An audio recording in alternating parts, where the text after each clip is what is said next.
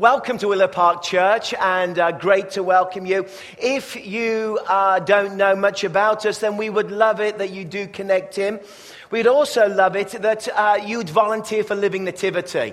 Great way to get to know the church, great way to get involved, great way to serve our community. Last year we had 8,000 people come through the church. And uh, next Monday, we will be, week on Monday, we will be praying specifically for the ministry through Christmas that God will move in power and touch many lives. I don't know if I've said it to you before, uh, but the most important meeting in our church is our prayer meeting.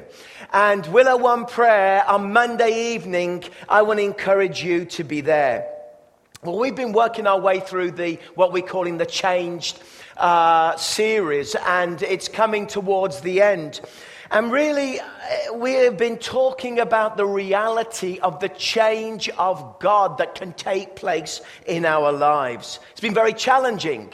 Uh, we looked at the power of Christ and, and the reality that Christ, in our, I think this is my fifth sermon in this series, that first of all, that, that you know, we have to remind ourselves that God is less interested in our comfort, He is more interested in us becoming like Christ. And that we have to be willing to engage in that. He's not looking for our happiness. He is looking that we would engage and become like Him in our lives. Secondly, we understood that the, within that, the power of community is critical and that we are willing to engage in the power of community and we are willing to connect and to move forward. And community changes us and community makes such a difference in our lives. We talked about wilderness and being in wilderness and understanding that the wilderness is is, is, is part of our journey and how we respond to that wilderness, whether we uh, jettison God, whether we work against Him, whatever we do, we're in that situation. But uh, we become critical, we blame other people around us, and then we journey through wilderness. And of course, last week was talking about dealing with our inner idols and realizing that when we have a dramatic emotional response to a problem, it's often because there is a an idol hidden in our lives that is connected to that experience. A pretty profound and pretty deep journey that we've been on as we move forward. But really, what I want to talk to you about is your potential, the indwelling Christ. That, that potential is there. And as we bring the series together, I want to really share with you about something that for many of you may be brand new. And for some of us as Christians is very difficult to, to, to often get our heads around. And yet, if we get this right, it will utterly and completely change our lives. Because our potential is the indwelling power of the Lord Jesus Christ in our lives. But we can't blunder into this. We can't step into this process in a kind of blunt way. I don't know what kind of person you are, but I have had in the past the tendency to try and avoid buying things that have lots of instructions. And because I don't like to look at instructions, right? So let me give you advice. Never buy, therefore, anything from a certain store down on Highway 97 called JYSK, uh, because that will take you about five weeks to build the item and you can't even understand the. Anyway, I'm going to get sued. Uh, but for me, it is a challenging experience to do something, and I, I can, ah, I don't need the manual. No, get rid of that, and here I am, and I can do it myself. This started when we were first married, and we bought our first house, and our house was uh, built in 1856. And I know that sounds old, but honestly, it's, it's not.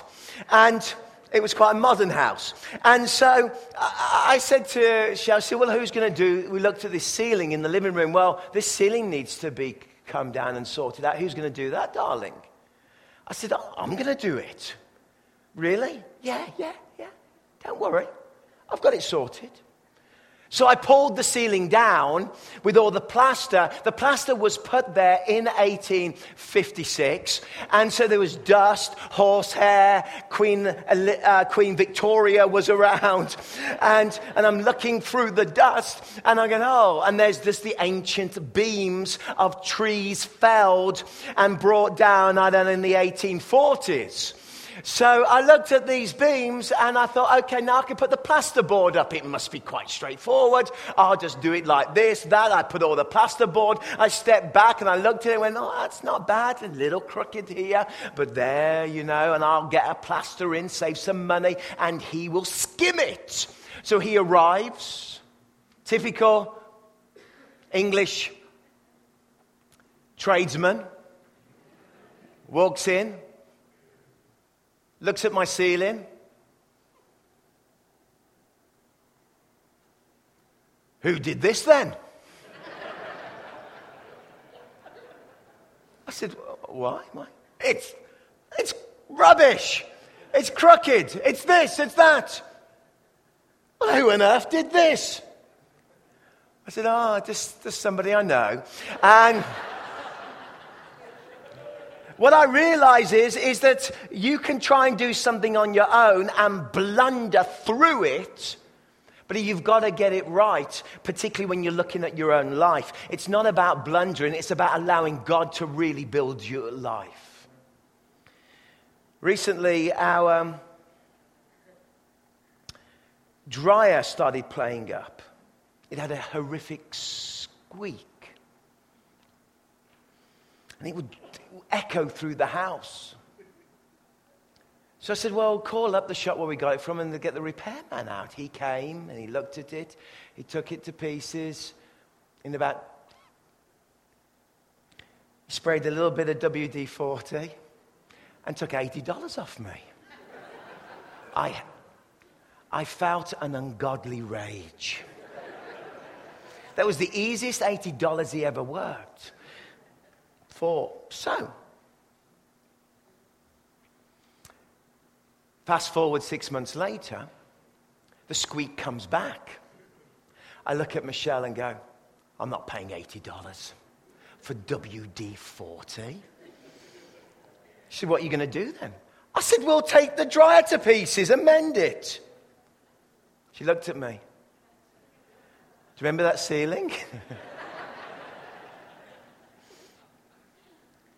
I said, But if you work with me and we do it together, I think we've got a better chance. She agreed. I said, Also, we can call on a greater higher. Let's kneel down right now and let's switch on our iPads and let's go on the internet because there's some weirdo who has done this and put it on, on internet. So we knelt down and said, Great internet, come amongst us. And up came a face of a plumber who had done it. And he took me through it on YouTube, step by step. We took the whole of the um, dryer to pieces and we found where the squeak was. And I pulled out my WD 40 I won't tell you what I thought at that moment, but it was glorious. And I sprayed it and I put it all back together, and hallelujah. now, I know you're not impressed. but there are two principles here. You can blunder your way through with dealing with your heart, or you can employ community draw upon somebody who knows about you and allow him to do the work deep in your lives. But how, what is the foundation? Because this has really been our message right the way through about this. Uh, and you know, so often what defines us, your potential is the indwelling power of Christ. In other words, you can know his power and his strength. You look at your own life and you see yourself, and you may say, Well, I, my life is full of failure and my life is full of success. And how do we measure failure and success? Well, because in this area I may have been incredibly successful successful, it went well, but in these areas I have failed. Maybe you failed in business. Maybe you failed in relationships. Maybe you never graduated from high school and you feel like a failure. And often our lives are defined by what I've been successful by and what I failed by, and that defines who we are. But I want to tell you something that does not define who you are. Because we take out the work of the heart. We take out the work of the Holy Spirit. We take out the reality that when Christ is involved in our lives, your past failures does not mean that you will fail in the future because you have one factor that makes it completely different. And that factor is that you have the indwelling power of Christ at work in your life. He'll take you to pieces. He'll rebuild you and he can take your past failures failures and He can give you the potential because He desires to transform our lives. What you and I need is courage and hope and belief. So, how do we do this? What is the potential, the indwelling Christ? Well, let me start here. In fact, I'm just going to live here for this sermon. Galatians 2:20. Now, what I'm going to embark on to try and explain to you is a spiritual journey.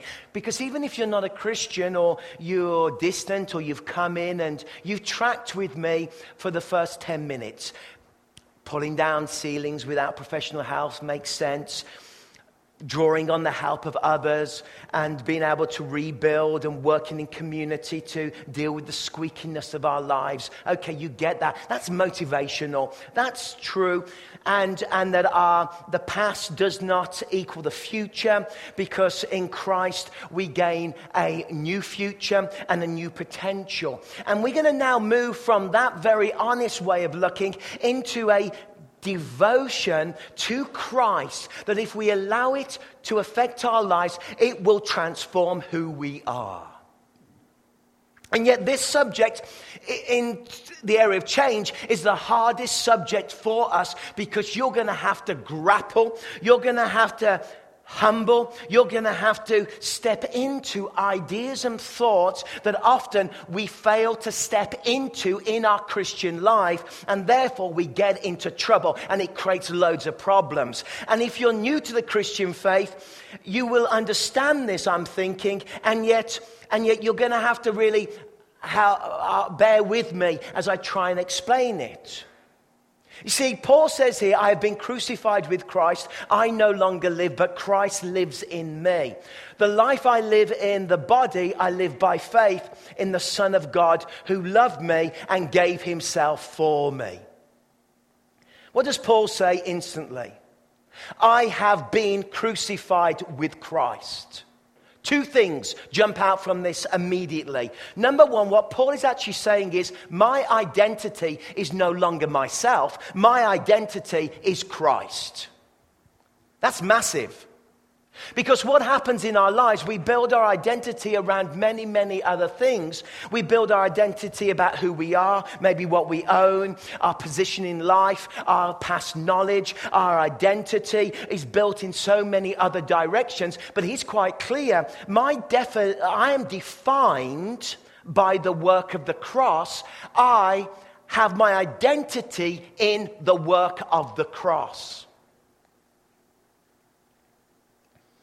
But you see, he's not just saying that the work of the cross is a door that we walk through and we receive salvation and we get to go to heaven. He's actually saying a lot more than this. He's actually communicating something that has actually happened in his spiritual walk and his experience that has so radically changed his life that something has taken place. And what is this? He says, I have been crucified with Christ. You see, he's actually saying is, I'm dead.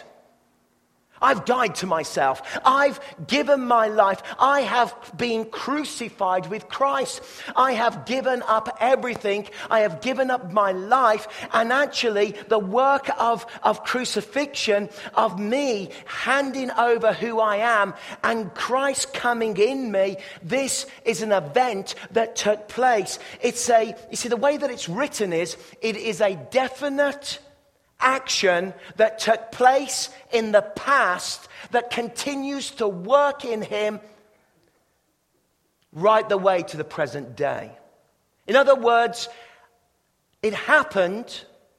I laid down everything. I had been crucified with Christ. It was a defined action moment when he knew that he had given in, he'd given up, and he'd offered everything to Christ and said, I live for Jesus Christ utterly and completely. I died to myself and I am living for him completely. And not only was this a moment in time, but he's actually saying, that actually it is something that is with him and continues to be everlasting at work in his life, continuing work that is taking place in his life.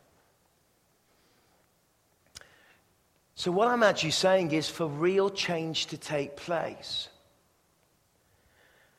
we have to be willing to die to ourselves and to realize that we no longer live, but Christ that lives in us. So you and I, it goes uh, maybe a little further, and there are three redemptive truths here. The redemptive fact is, I have been crucified with Christ, I no longer live. How do you get your head around that? I no longer live. How does that work in practice? I no longer live. That when I'm dealing with a problem and I get enraged and I'm in that difficult business moment or I'm in that niggly family moment where we're bickering and arguing, at that moment, do we remind ourselves, I no longer live, but Christ that lives in me? It's no longer me. My identity is defined by Jesus Christ, not defined by my failures and by sinfulness. It is defined by the glorious presence of Jesus Christ dwelling in my life. That's what defines us. You see, the present reality, he says, is this, but Christ lives in me. And what we don't want is any replacements to Christ. He's saying that Christ lives in me. This is the worst mistake we can make, theologically, I think.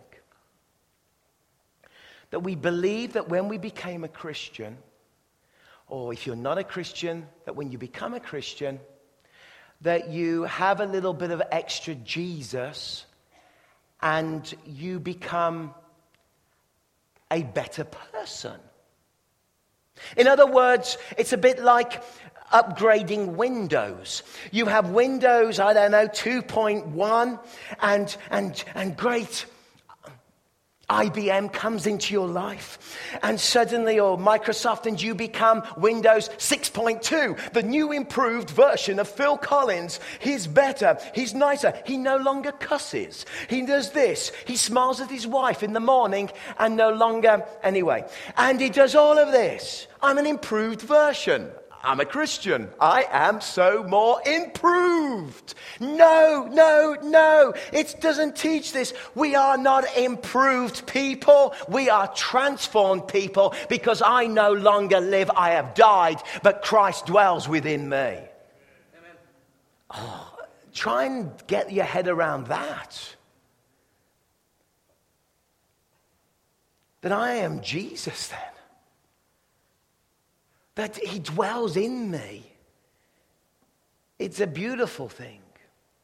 And that I live my life to honor the work of Christ, that I've died to myself and Christ lives within me. You see, it's not an upgrade, it's a complete change of software, it's a complete change of who you are. Now, I'm not into computers. But what I do know, having worked with, you know, Microsoft and those computers, that somewhere out there there's another group of computers called apples. They are glorious and beautiful. When you pick them up, you want to eat them. They're wonderful. Our technical director can't stand them. But we're an Apple family. But when I come to work, I have to battle with my Microsoft world. But you see, I'm not just improved, I've actually become something completely different. I have a new operating system within me, and it's the power of Christ. I have a new presence within me, and it's Jesus dwells in me. I have laid down all of my personal ambition, all of my personal goals, all of my selfish sinfulness. And what I've said is, I want to be Jesus in this world. I want to live like him. I want to speak like him. I want to react like that. I want to be a completely different operator because he dwells in me and because Christ lives in me. I no longer live. I've been crucified with Christ. I've laid everything down. This is an ongoing journey. You live within me. I have your presence there and at work within my life. So this affects my heart. My heart is new because Christ lives there. My heart is alive because Christ lives there and gives me life. My heart can respond to life in a new way because it is no longer dominated by sin, but liberated by the gracious rule of Christ. I am different because Christ lives within me. And the third redemptive is the result of daily living.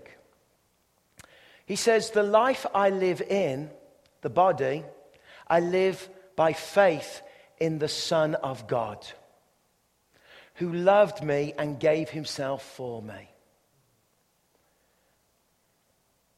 Faith in the Son of God. I live every day when I get up in the morning and I live through faith in the Son of God. Every problem I face, I choose to face it through the eyes and through the truth of the Lord Jesus Christ at work within my life. I choose in my life to keep reminding myself that the most important indwelling power that resides within my heart and that resides within me is Jesus Christ. I no longer live, but Christ that lives within me.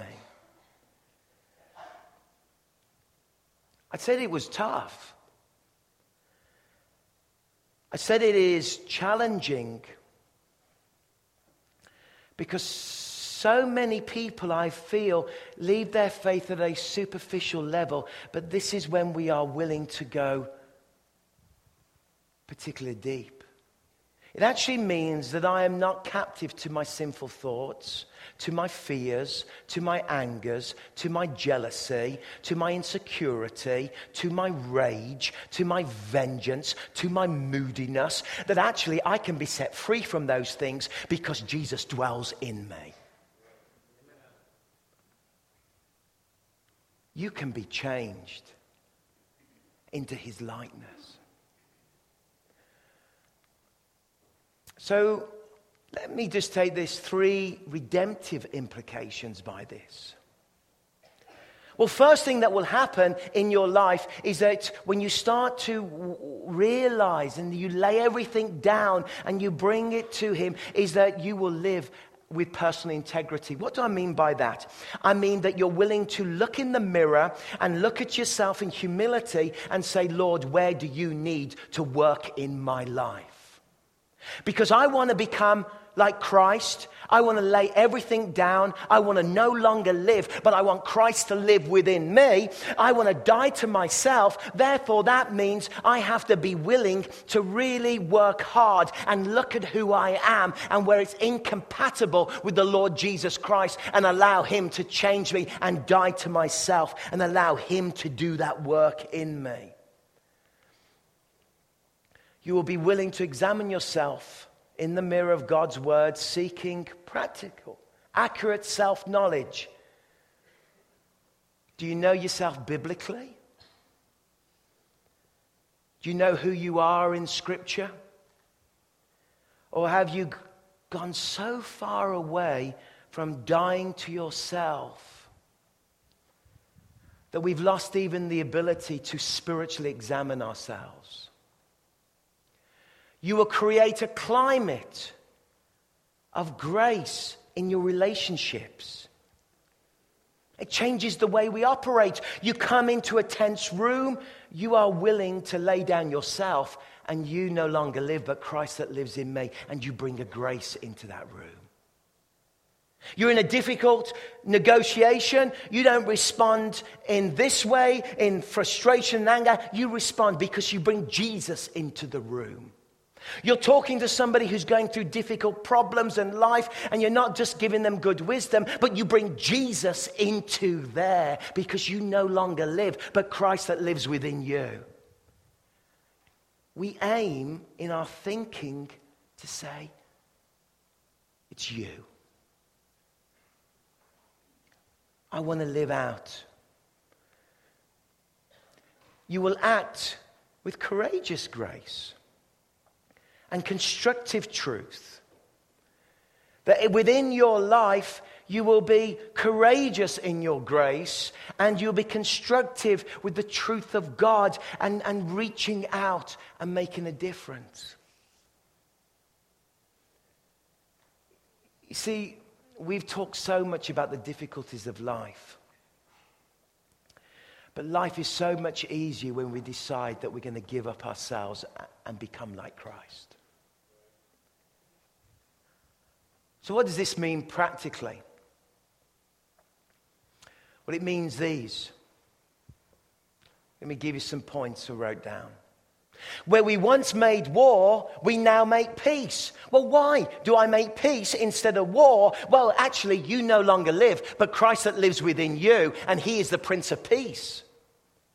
Where you once were ruled by fear or others and said yes far too often, we are now motivated by God's practical will and understanding when we must say no. In other words, hey, I don't follow the rules and I am not a yes person because, because, uh, because I'm different, because Christ lives in me. I have died to myself. The rule that I follow is God's voice and God's presence and God's power. Fear does not rule my life. Why does fear not rule your life? Because you have the indwelling power of Christ. You no longer live, but Christ lives in you. Do you think Christ is afraid of anything? Absolutely not. He is victorious. He's the King of kings and the Lord of lords. And you no longer live, but Christ that lives within you you.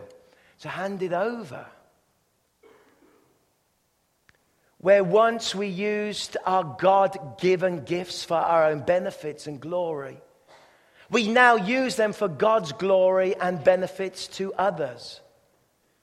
It becomes all about Him. It becomes all about using what God has given us to glorify Him in our lives. Where once we trimmed and twisted the truth to get what we wanted, we now lovingly speak the truth, even when it makes it costly. Where once we held on to bitterness and anger, we now give the offense to the Lord and extend forgiveness to others. Why should I give it to the Lord? Why should I hand over my bitterness? Why should I hand over my offense? Why should I forgive? Uh, can I remind you, you no longer live, but Christ that lives within you? The one thing Christ is very good at is forgiving. The one thing he does not hold in his heart is bitterness. And I'd say to you,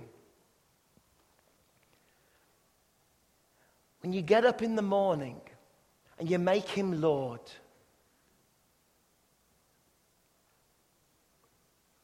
Put the cross at the center of who you are. And remind yourself again and again that you've died, that you no longer live, but Christ lives in you. That you've actually surrendered all of your rights. You've received complete forgiveness from everything in your life. That you are defined not by your failures, you're defined that the King of Kings and the Lord of Lords, the Lion of the tribe of Judah, the King of glory, he dwells within you. That's who defines you. He dwells within you. And our only response is, I believe, is coming back again and saying, Lord, I give my whole life to Him.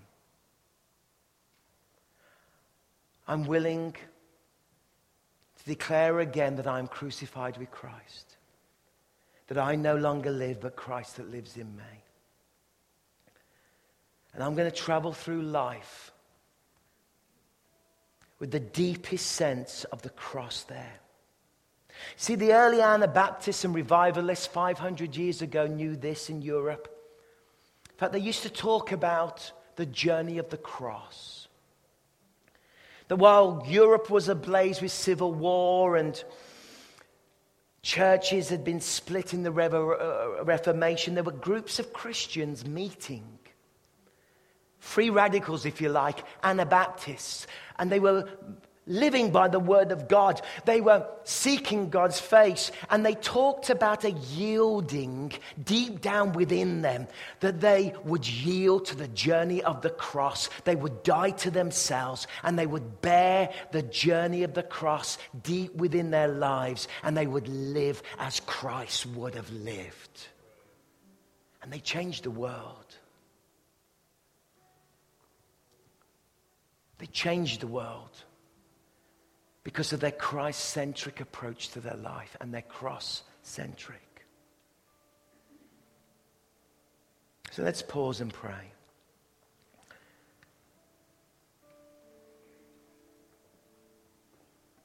Lord, I pray now you will remind us that when we live in this world, we live as Christ.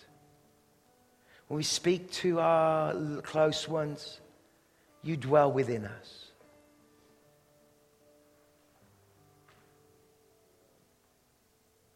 And we humble ourselves before you now. Maybe this morning you respond by saying, Pastor, it's really touched my heart. I'm going to lay down my whole life again to Christ and live this verse in my life. I no longer live, but Christ that lives within me. If God has touched you,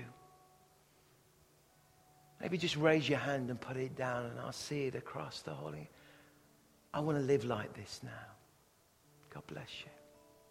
I want to live completely for Christ at the center of my life. I want to follow him.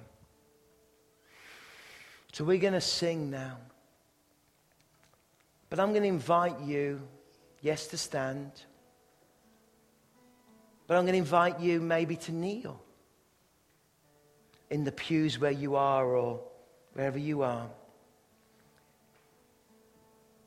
The church has kneeled before the Christ for 2,000 years, and yet in our churches in the last 40 years, we've forgotten what it is to kneel. And maybe you need to turn around in your pew and sit down or. But take a moment now and allow and change to happen at your heart. That you hand it all over to Jesus. That you no longer live, but Christ that lives within you. Father, I pray for each of us that we may all know what it is to be transformed by fully submission to Christ and his cross. That we are defined and identified by Christ that dwells within us. Meet with us now in the final moments of our gathering.